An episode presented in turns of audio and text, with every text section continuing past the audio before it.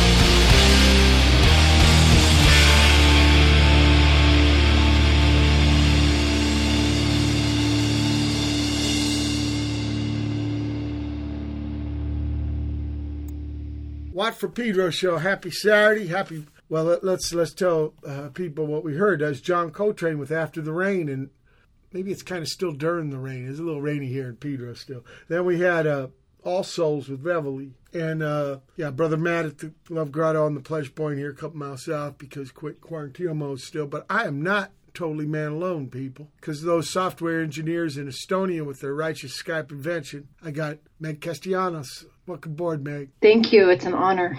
And uh, Meg, where are you talking to me from? I'm talking to you from Boyle Heights, Boyle just Heights, of right. the LA River, Los Angeles. People, yeah, Boyle Heights, East LA, also Yep. known in a way, and uh, a lot of history, a lot of different kinds of peoples.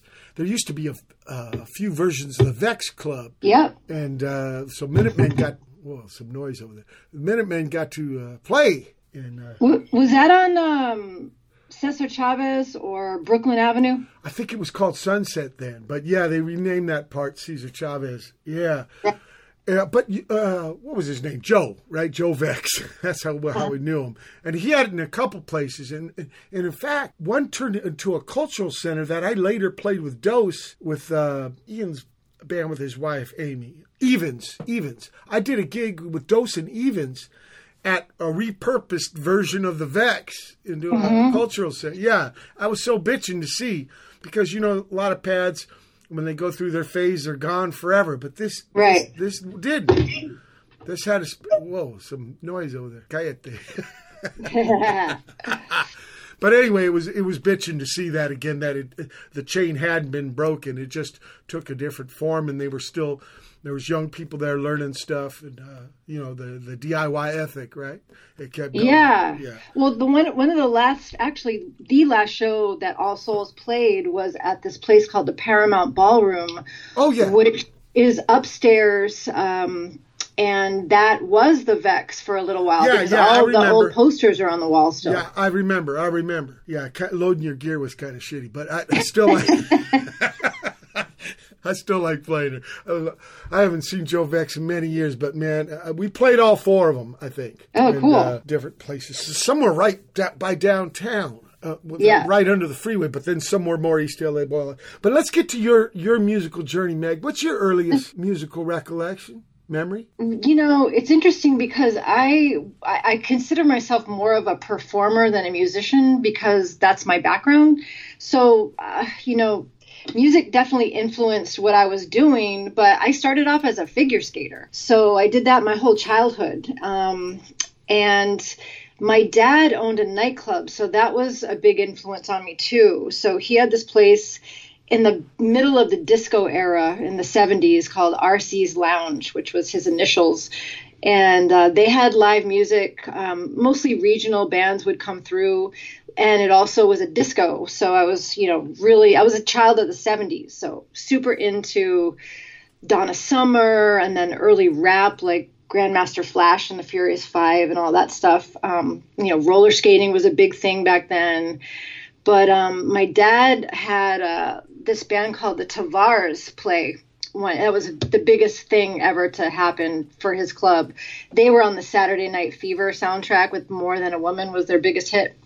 So I got to hang out at his club a lot and see how live music worked, you know, at a very early age and just absorb all that. And um, there was this one all girl group that I thought were badass that would play. And so that was my earliest um, influences was just sort of sitting at my dad's disco watching these bands play. What about then- at, what about at home? Was there any instruments? Nope. Nope. I was skating. I was skating on ice. Right, and, right, right. uh, my dad did give me an acoustic guitar, and just like any first song you ever learned, "Smoke on the Water," like I had an ear for it, so I could pick things out, and you know, just I just wasn't really interested in playing until I got to college. So yeah, my background was more like skating and dance, and uh, Yeah. Can I can I ask you about grade school? Were you in the choir or marching band or shit Yeah, like well, you know, every kid had to take recorder at my school, yeah. so uh, that I was should my I first should tell instrument. I should tell people recorder ain't a tape recorder. It's a kind of a uh, diatonic flute, That's right. usually plastic. Yeah, yeah.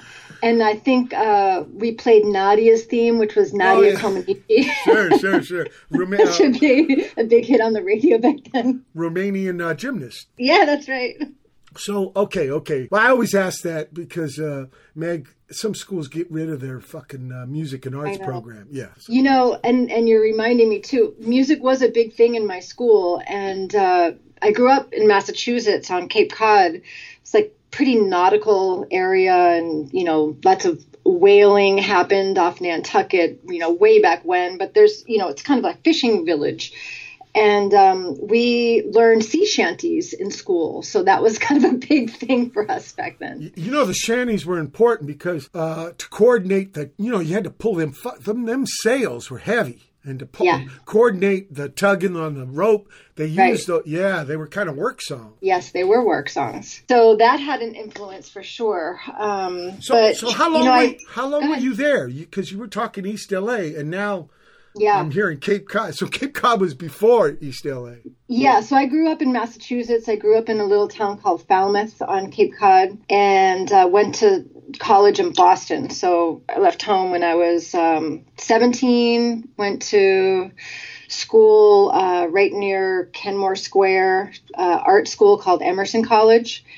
And um, you know, we were right next to the Rat Rathskeller, and so that's when the whole punk rock and goth and uh, that influence entered into my life. I mean, I was already listening to a lot of bands, you know, from the 80s, like I love the Clash and Devo and B52s and The Cure and stuff like that. Husker Du too. Um, but it wasn't until I got to Boston where I was starting to go to see shows, and uh, it was pretty. It was pretty live. It was pretty wild. You know, like all ages shows were happening, so we got to go to see a lot of stuff that was happening in Boston.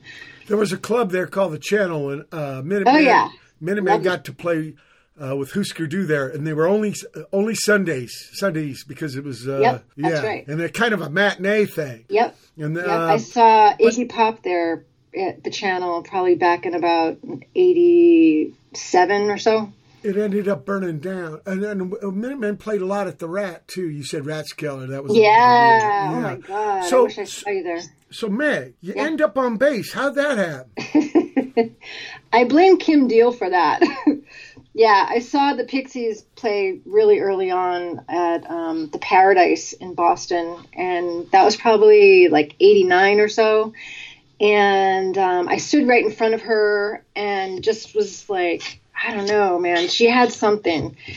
Um, and it just felt like something I could do. So it was that night. I was like, I'm moving to California and I'm going to start a band. I didn't even know how to play. I just knew that I was going to make that happen somehow and I did. Um, but it was sort of a winding road in order to get to where I actually started playing. But you know, I lived in houses and apartments, all with you know dudes who had instruments lying around. There's always a bass lying around. So that was the thing that I gravitated to. I would just, you know, pick pick one up and learn how to play a Fugazi riff or something like that. And I knew I had an ear for it, but I just didn't really know how to get started. You know, I just felt like music was way more complicated and I needed to study. But when I got to San Francisco, 1990, I started uh, put. I had this big warehouse space, and uh, we started putting on shows. I would produce them and book the bands and have dance performances and art gallery openings and stuff and um, I just started getting more immersed in the rock scene and just going to rehearsal spaces with my friends and starting to play, and that's how it started. What was the first bass you got? That was um, my friend, my roommate Eli gave me. It was like a Hofner knockoff, a Japanese knockoff of a Hofner. Like a Beatle bass? Yes, the Beatle bass. And your first amp? Um, I think it was a Gallien-Kruger. Okay, because you know, I'm a little biased towards bass, you know, so I want to know these things. I'm always curious. Yeah, that that bass got stolen though, and I ended up getting this really weird looking. It was a custom Solona, and it was a three quarter scale. It fit me really well because I'm kind of small and uh, everybody any, anywhere i went to play that thing people just came up to the stage and were like what the hell is that it was all one long piece of wood uh, blonde, really beautiful, like a nice shape to it. So I played that for many, many years. Um, and then I switched over to Mesa Boogie amps. And then finally, uh, I play a Rickenbacker now. P- Petaluma, Mesa Boogies. Uh, chicken, Yeah. Ch- chicken capital of California. What was the first gig that you played in front of people working the bass? Say that again? The first gig you did working the bass in front of people. Oh, first gig. Um, I would have to say that was okay. So before Totimoshi, I was in this band called Valley Fever, and it was sort of like a circus rock band with Tony and a couple of other guys. And um, that was a warehouse party in San Francisco. And was it a success? Yeah, Yeah, yeah, it was because there were, you know, there were people in the audience that I really respected that were sort of checking us out with their arms folded and you know, I, Stro- I I stroking, stroking, stroking on the chin, right? Stroking the chin. Meg, I want to play uh, Marcella, right? Maricela.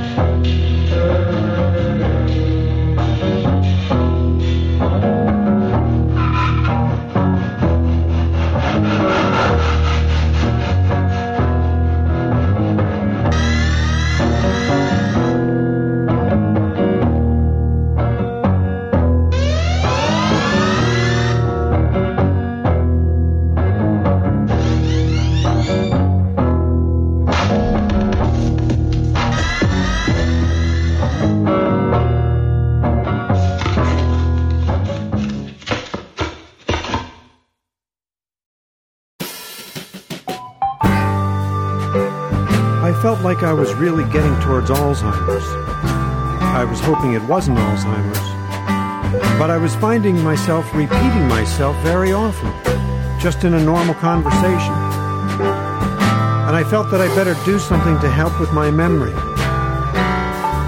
My daughter is the one that came up with this program here.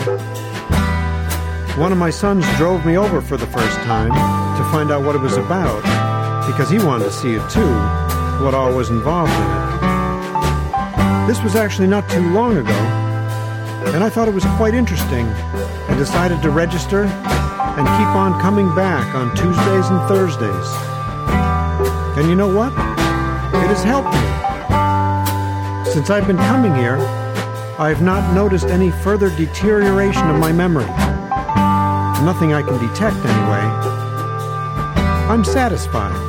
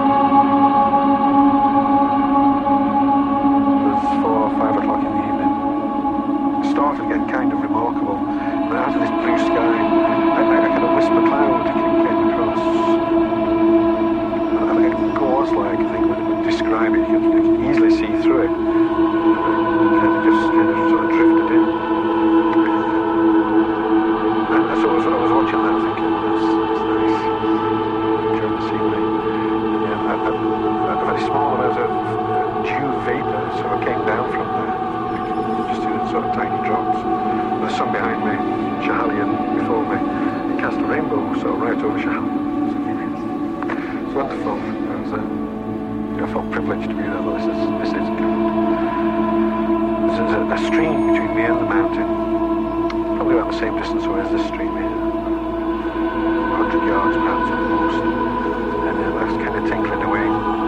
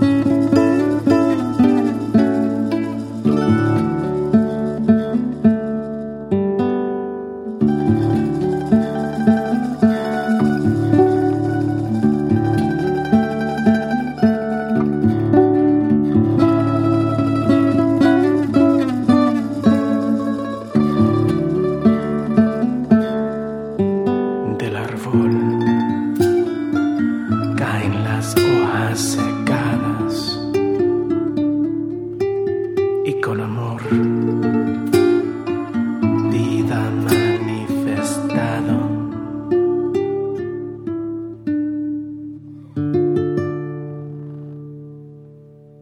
Watt for Pedro show. Yeah, Maricela from Alma Sangre. Left foot, right foot from Model Home. Brand new uh, record from Model Home. A great uh, band out of D.C. Uh, Nap and Pat. Um, and Mica Le- Levi, uh, she's got a new thing. Chains Baggy. Uh, Satisfied by David Greenberger and Paul Cebar, Tomorrow Sound. Um, Off the Spring from Hans Rotten in Switzerland. Foodie from Osaka Nano. Uh, Dustin Wong. He's in Cape Town these days. Huh? B- Beyonder. Bomis pre- Prendin from the DC area, not at home. Uh, Gauze Like Me. No, Gauze Like, not me. I added that fuck. From Dulcidrone out of Belfast. And then finally, Alma Sangre again, uh, La Loma. You know, the town next to Pedro, well, one of them. Lomita, right? L- L- Little Hill. So, what what what is this Alma Sangre? Alma Sangre was a project that mm, my husband Tony and I started. We really wanted to do something different after Totimoshi uh, wound down. And we'd always talked about using my dance background. Um, I'm, I've been studying flamenco dancing for a long time.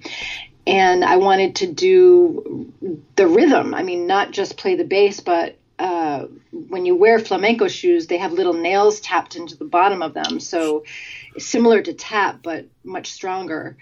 And um, That's because it's really percussive. It's almost like the rhythm it's a percussion. Yeah, it's part of the rhythm the section. percussion of flamenco.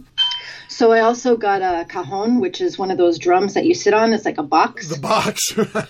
Yeah, and it's got um, snare strings, you know, so it's got a little bit of a rattle, nice rattle to it.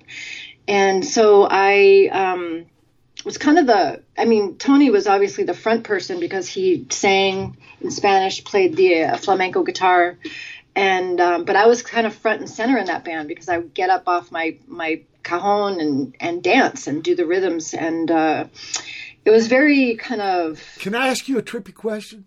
sure, When you danced doing flamenco, did you smile?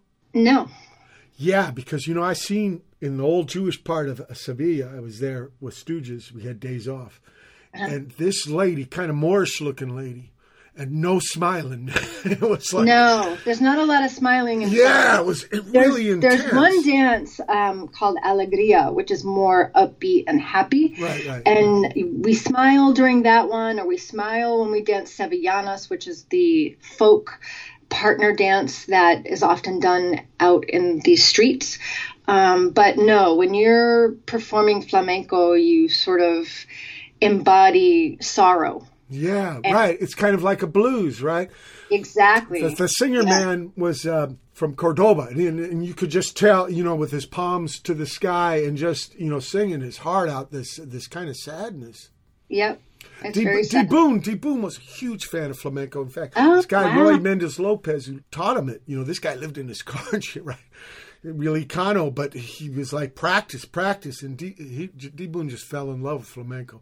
And when I got to see some of that, not the kitsch stuff, but this real, uh, no amplifiers, you know, it was all, it was Acoustic. it was incredible. It was incredible. Uh, so, well, well, look, if I'm out of order, let's start with Totimoshi. How- Yeah, yeah. So that was a band that we had. We started that in 1997, and we, you know, we. Speaking of Econo, we loved. I actually just rewatched it this morning. We jam Econo. We kind of based our band, um, you know, kind of off, off of your guys' ethic. I mean, we just went out and started touring uh, you know, would do these like six weeks across the country in a van, sleeping in rest stops, sleeping on people's floors. I mean, we just we hit it hard. We would do like full uh, U.S. tours at least two or three times a year, and uh, you know, I mean, we made nothing. We just anything we made went in the gas tank. Um, but that's how we built it up. You know, we we did that for many years, and we were on various labels, and we had a lot of friends that got you know a good level of success that would invite us invite us on tours with them. So we did a lot. We were able to get to Europe and Canada, and did ton of touring across the states, and ended up doing some pretty big shows and working with some pretty great producers, and that's how we met Toshi. yeah, where did the name come from? Um, that came from Tony. He he heard his mom say something about something that sounded like Totimoshi, but it wasn't. So it's kind of a made up name. And you know, when you choose a name that nobody can pronounce, it's uh, it's kind of a detriment to your band and and being able to promote yourself. So we bit. often got labeled like from Japan. All right. What, what, was the first Totimoshi gig? Um, that one was in North Beach in San Francisco at this place called the Cocodrie, which used to be called Morty's before that.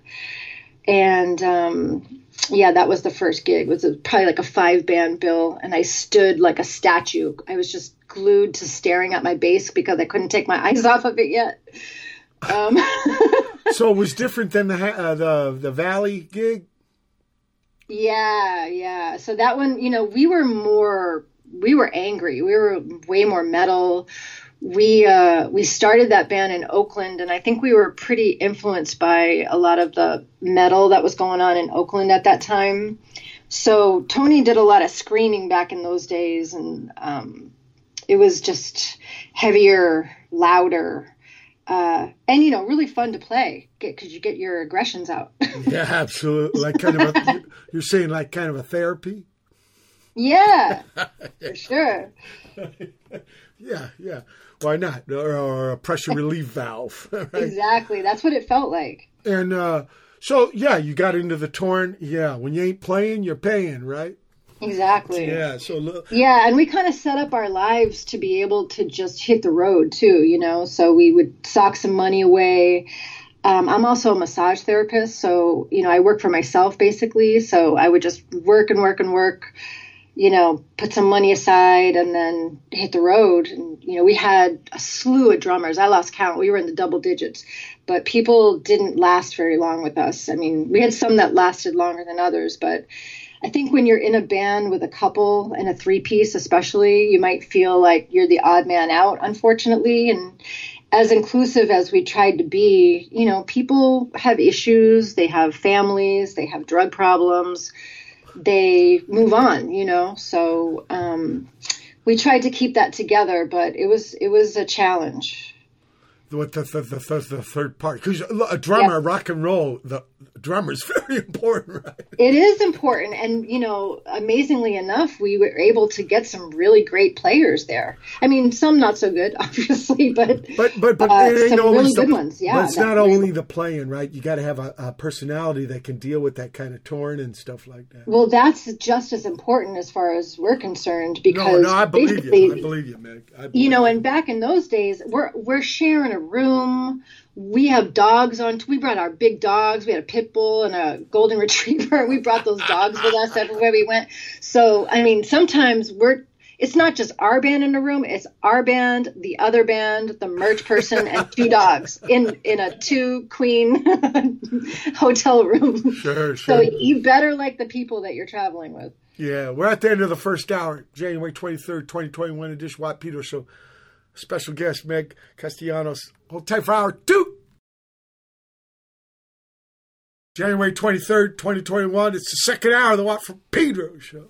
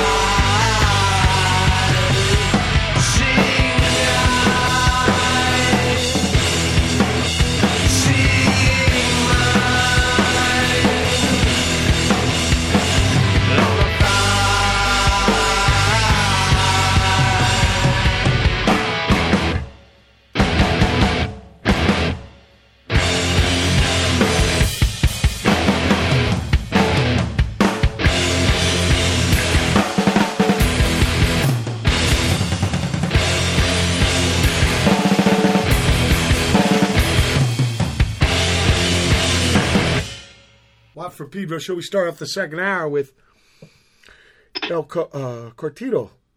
El, Cortito. Yeah, Cortito. What? Get it together.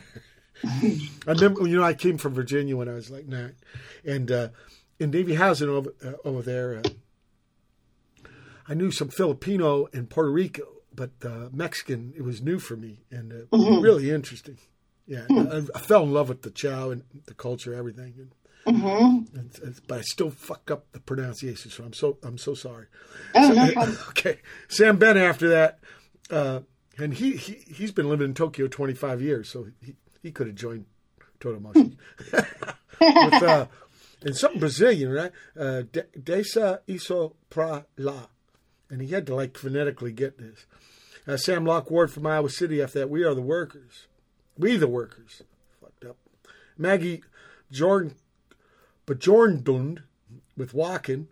M- Mordy out of Poland with Western Motel. Talking about that motel room. Uh, Zero Six from Tolman Dieterich. John Dieterich from Deerhoof. Great guitar, man. Hy Maya. Amplified for char- uh, Clarity. Charity. Old days from Cleveland. And finally, Totimoshi, The Seeing Eye. So I got all the fucking songs out of order. Sorry about that. So, uh, how long did Totimoshi last? We went from 97 to about 2012. Wow. Okay. Okay. That's 15 years. Yeah, about 15 years. And and and what what what pulled the plug? Well, you guys probably. No, um, okay, so we decided to move to Los Angeles. And our drummer came with us, which was great. I mean, he actually moved out from Kansas City to try out for Totimoshi, and he joined the band, moved out to uh, San Francisco Bay Area, and we did that for a while. And then um, we decided to pick up and move to LA. And, you know, it was hard. Uh, all of us had to move and we had to start over. Um, and starting over when you're 40, it's uh, it's a little bit of a challenge. But um, Tony got a, a job opportunity, but that actually fell through, and we had already planned to move. So we're like, you know what? Fuck it. We're just gonna we're gonna do it. We're gonna we loved Los Angeles and we loved the music scene down here and we had a lot of friends down here. So um, Buzz from the Melvins, uh, we had done some touring with them and he offered Tony a job doing um, guitar teching with them. So as soon as we got down to LA, Tony left to tour with the Melvins and um, he started doing tour managing stuff. So he was traveling quite a bit with um, the Melvins and uh, Sleep and Neurosis and bands like that.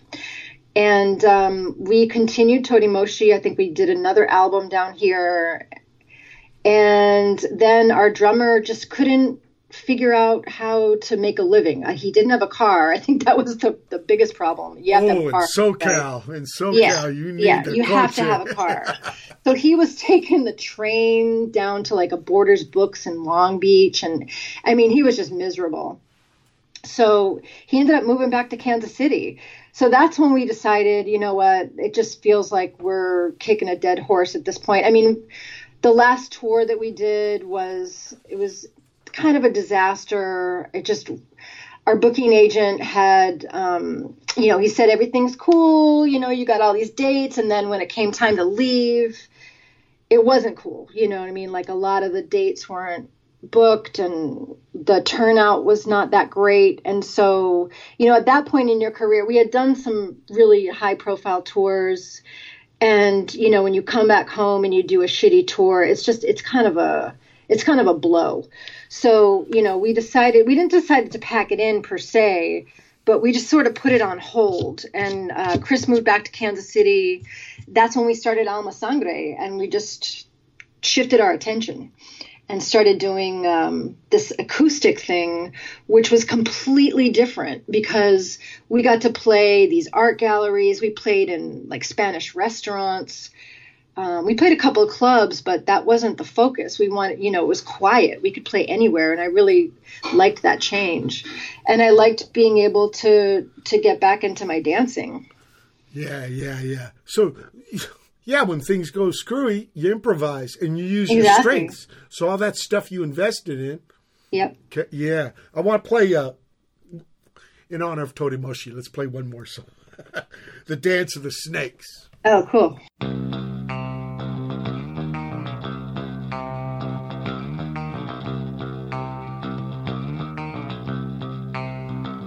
So the dance begins. The gods are beckoning, formulating messages in tone. The shake, the quivering, the snake, the slithering. Quantum is the answer as we sneak across the brain cells,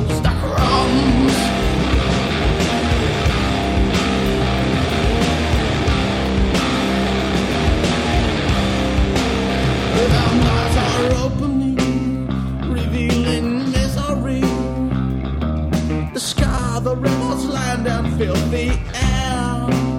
It's all forgotten now. The truth inside us all. The keepers of a miracle, stole by ledgers, solar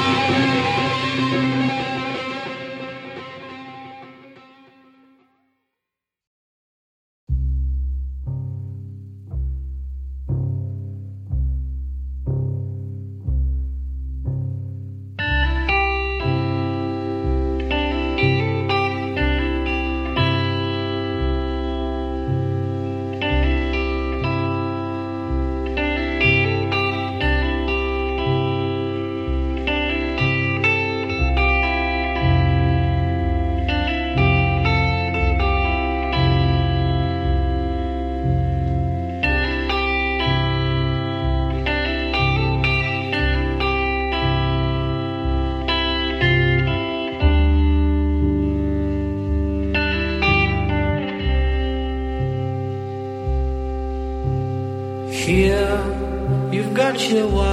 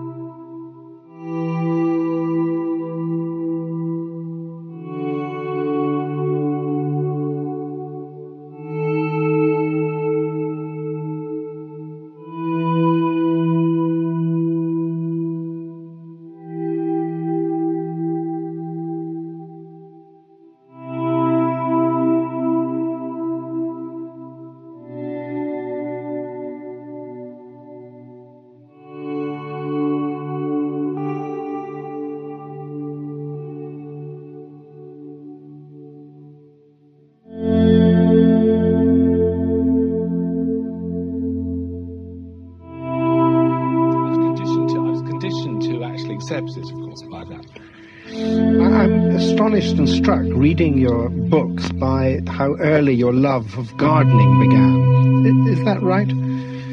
I should have been a gardener.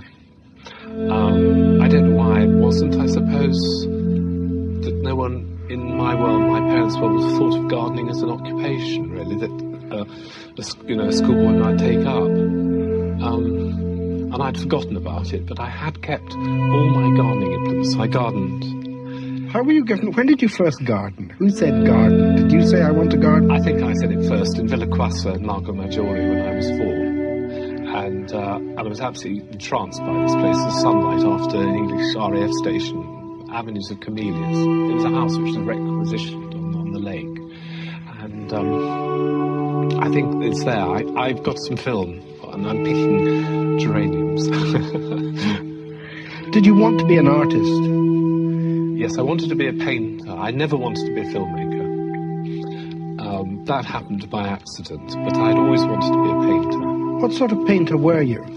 What sort of stuff did you do? Well, I I potted through all the isms, you know, all the isms you could imagine, cubism and dashism, and I finally caught up with sort of just straightforward English landscape painting, and I found myself down in the uh, in North Somerset, where, where my aunt lived, just painting fields.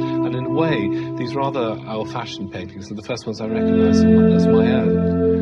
Um, and then, of course, I went to the Slade, and it was the modern movement. It was, you know, America. We all had to grapple with that. Did you did you grapple happily? Not particularly, no. I found myself quite uh, nervous. I realised I wasn't a very good draftsman, although actually the Slade gave me, distinction of. I think they must have not been looking. when did you first design for the theatre Um, or for film? I, I started actually at the Slade because you had to do a subsidiary, and uh, Nicholas Georgiadis was teaching there, and uh, and I thought, well, with my university upbringing, you know, where I had been involved in the in college theatre and everything, it would be a good thing to do. Um, so I went in there and, and did theatre design as a subsidiary, but I, with no idea that I would actually ever. I mean, when I was at the Slade, I thought I would end up teaching in a school somewhere. I mean, that was that was the, the length of one's ambition, really. You designed for the Royal Ballet, you designed Jazz Calendar, and you designed for Ken Russell's movies. How did that happen? Well, it happened because of um, I put some theatre designs for the Prodigal Son of uh, Prokofiev into the Biennale in Paris, and um, Maud Lloyd Huth, who was, you know, they were the They,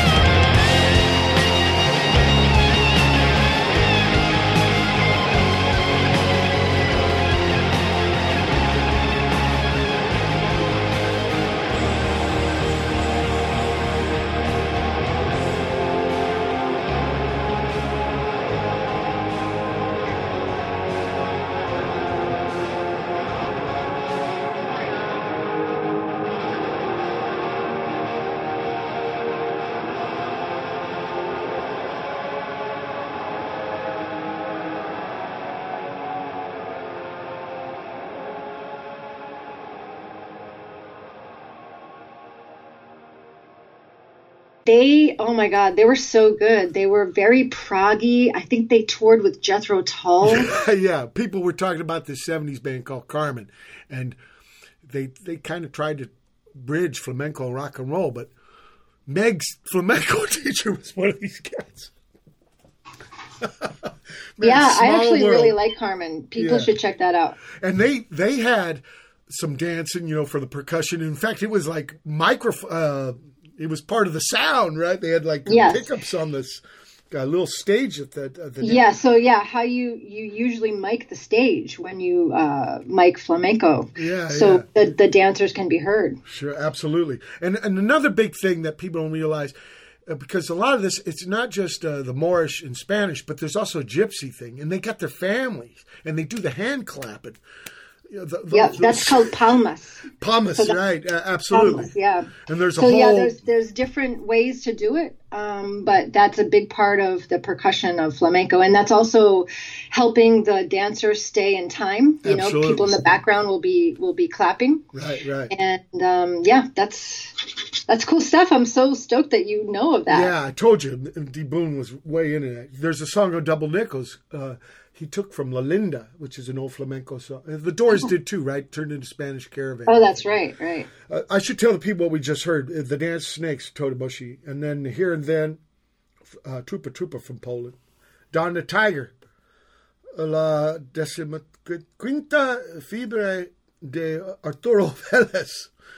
And uh, sorry again, people. Uh, Arubu Avua with uh, Cercal. That's Portuguese. I fucked that up too. But I'm an equal opportunity fucker upper of language. Not, not on purpose, though, because I have big respect. Gareth Sager of that miniature 20, Gareth from the pop group. Uh, Alessandra Novaga from Italy with uh, I Should Have Been a Gardener. And finally, Silence from All Souls. So when was the first All Souls gig? Huh. First All Souls gig. I'm blanking out, but we started in um, 2017. Oh, I think um, we we went up to San Francisco. We played the Independent, um, which used to be called the Kennel Club. Oh, before that, it was the uh, VIS Club, and it, it was only one. Uh, they didn't knock out the overhead. I played there on Divisadero, right? Yeah, right by exactly. Church of St. John Coltrane. Mhm. And brother-in-law's number two, Great Ribs, at, at one time. Uh, oh yeah, yeah, that's right. No, no, no, no. There's a parallel thing going. You you still got uh, uh, Alma Sangre going. Why you're doing All Souls? So All Souls, you want it to be like a rock and roll way of doing gigs, right? Yeah, we we we missed rocking out. So um, Tony actually did another another band. Um, they they they never released an album, but um, that kind of fell apart. That was with I don't know if you remember a band called 400 Blows. Ferdy, the drummer. Christian Yeah. Christian Wapshop, Pedro, Yes, and that's Ferdy right. on the drums, a, a Filipino guy, a great You know, man. okay, so funny enough, um, me and Tony, Christian, and Ferdy, we were jamming for a while after Totimoshi wound down, and um, we were going to start a band. but Christian has a family, and um, he pretty much stopped playing music. Oh yeah, yeah. And He so- left Pedro. yeah. So Ferdy and Tony started a band um, with another guy uh, called Last Days of Ancient Sunlight. And they were doing that for a while. They put out a pretty cool video and they had some good songs. They played around. But um, that kind of fell apart. And then we started All Souls. And um, so we knew Tony Tornay forever because Fatso Jetson and Totimoshi used to play together. Sure, sure. Mario. So yeah, and worship, you know, that band and loved. I mean, we would always be like, "Oh man, if we could only get a drummer like Tony Tornay," and then we got But him. you know what? F- F- Ferdy's good too, though, man. I, I, I really, really like good. I like Ferdy. Look, we're at the end of the second hour, uh, January twenty third, twenty twenty one. Dish Watt Peter Show. Special guest man Castellanos. Hold tight for hour three. January twenty third, twenty twenty one. It's the third hour of the Watt Pedro Show.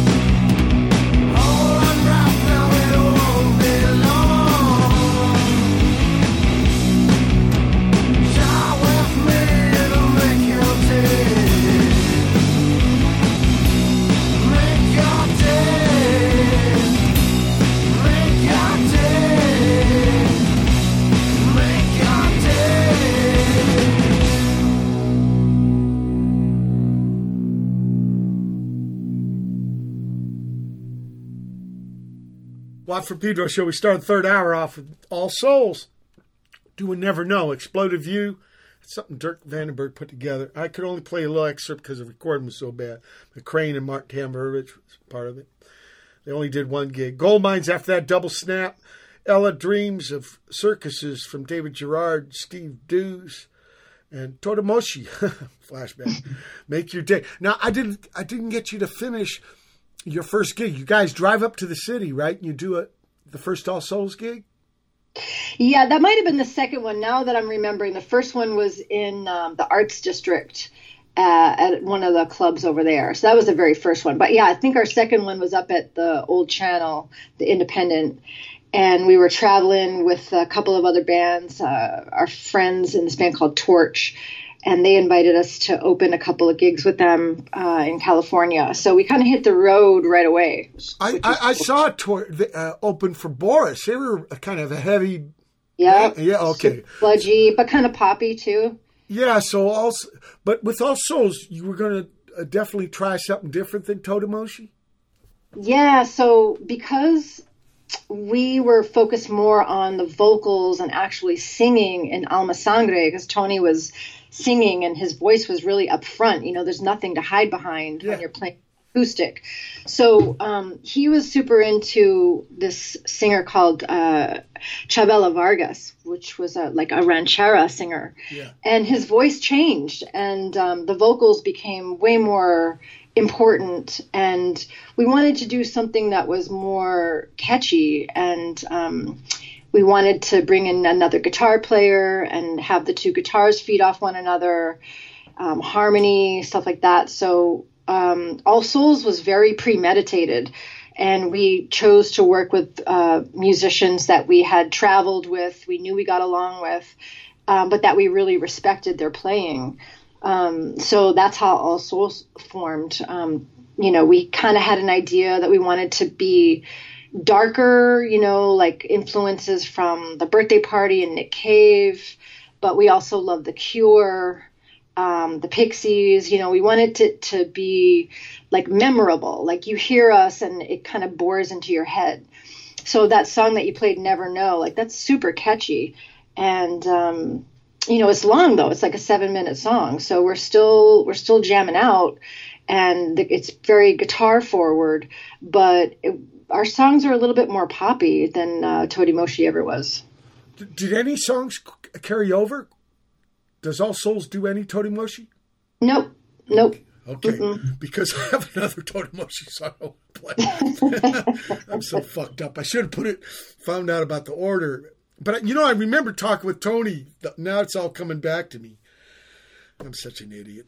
No, well, you talk to a ton of people. I mean, I know, don't I how know, you but- keep anything straight. Yeah, but you deserve respect. Oh, I mean, Jesus. Uh, but anyway, this is Forever in Bone, Los Dos. The story defies understanding. A coming to life underground.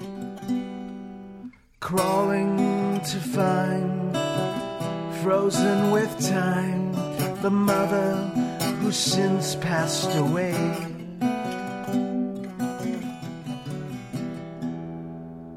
A life you could only imagine. A sun you will never see. Follow your mind, follow your kind, swallow what's given away.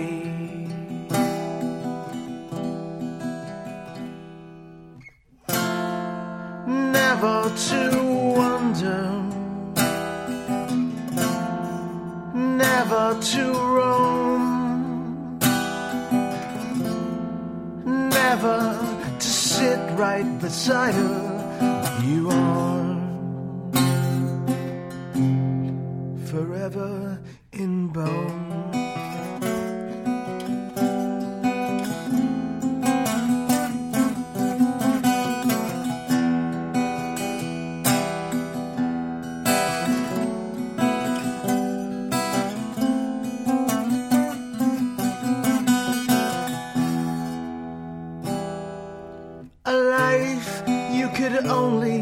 Imagine.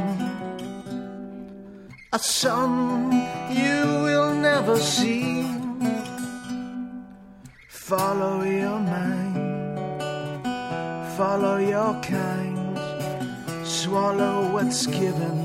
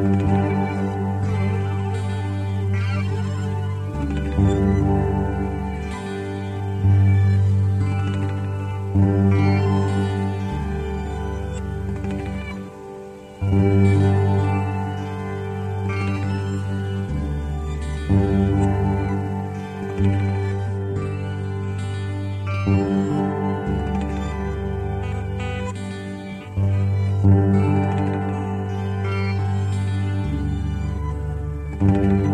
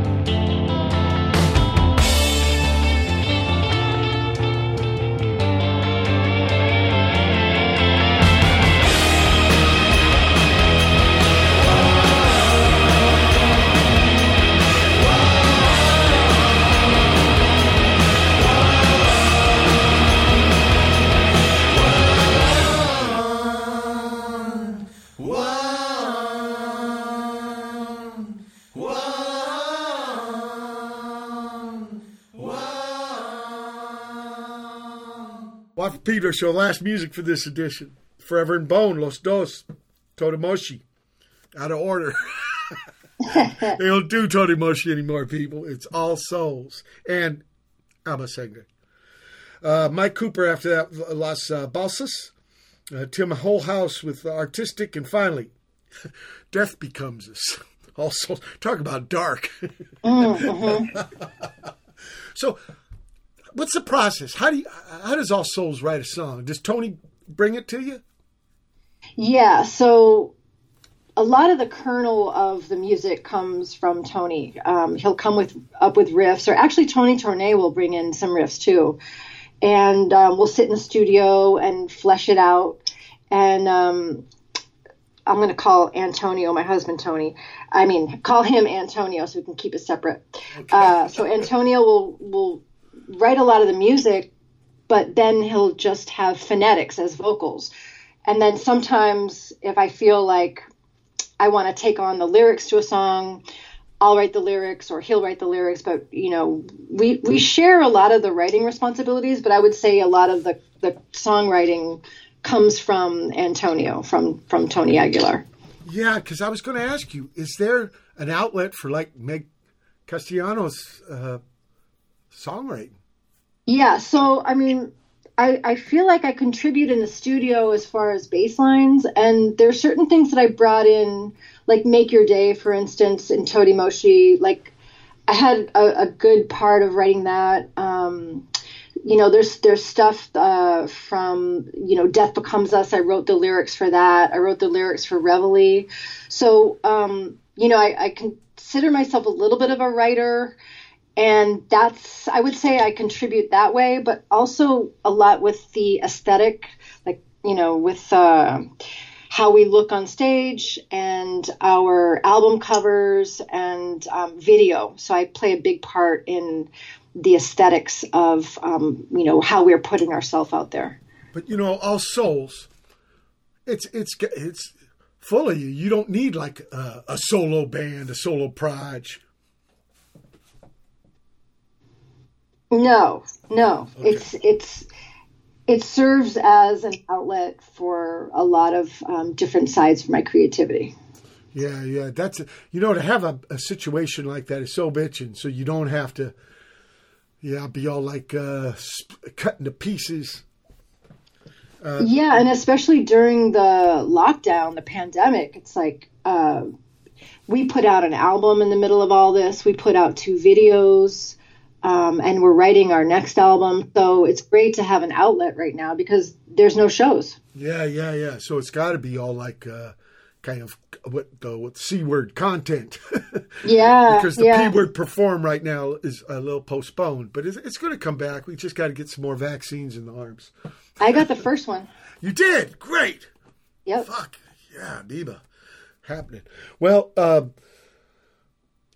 I remember Tony talking about the record, and in fact, the situation kind of bears on the material, right?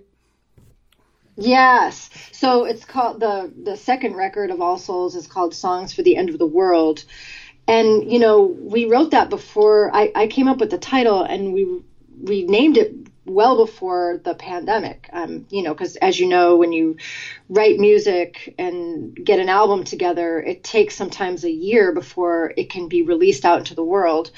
So we were really focused on like what was happening with that idiot in office for the last four years and um, the climate, you know. So there was a lot of heavy themes going on that we were having to contend with before the pandemic even showed up.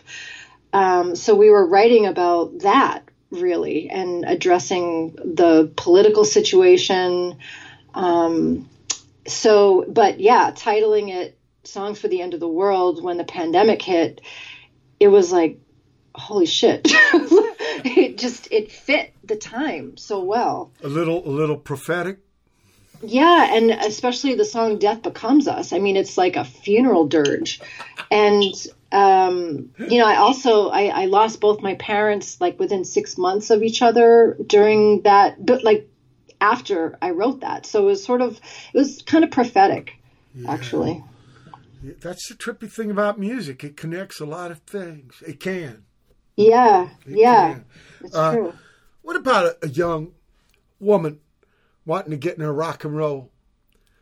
Uh, a little bit younger than you, or just starting or something. What, what advice, Meg, would you give? I would just say, you know, be yourself because people are attracted to originality.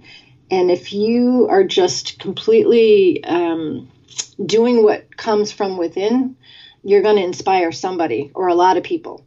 But, you know, if you end up copying other people, it's just, it's not as important. I mean, some people get away with it, and that's how they get popular too, because they're just doing something that connects or that people are familiar with. But I mean, like looking at bands like what you did with the Minutemen, I mean, nobody sounds like you guys. Nobody since has come along that has done anything like what you guys did. And I think that's what sets bands like you apart. You know, it's like, it's just so from the heart. And you guys started out not even really knowing how to play your instruments to becoming like super accomplished. Um, but you just dug in, you know, and I think that's that's kind of what you need to do. That's good advice. But I, I got to tell you, we did have a lot of influence. But we thought Yeah. that the best respect would not be really copied. yeah. I mean, you know, you set out to do something great, so you have to look at the greats in order to be able to even try to emulate that. That's for sure. Oh, you're very, very wise, man. It's been such an honor to have you on the show. Thanks so Oh, much. pleasure I know you, guys are probably working on another record, right? Yeah, we are. So um, we have a new guitar player. Um, Eric decided to bow out uh, at the be- middle of last year. So we've got this new guy named Matt Price, and he's a burner. He's a ripper. So we're really looking forward to you know recording with him. Uh, we got to get back in the studio with Toshi as soon as possible. He just had a baby yesterday, by the way. Oh, bitchin'. Omadano Toshi. That means, that means congratulations. Uh, anyway, when you get it done, please let me hear it, Len. Come back on the show and let's talk about it. Hell yeah! Okay, Meg. People, it's been January 23rd, 2021 edition Wap Peter Show. Keep your powder dry.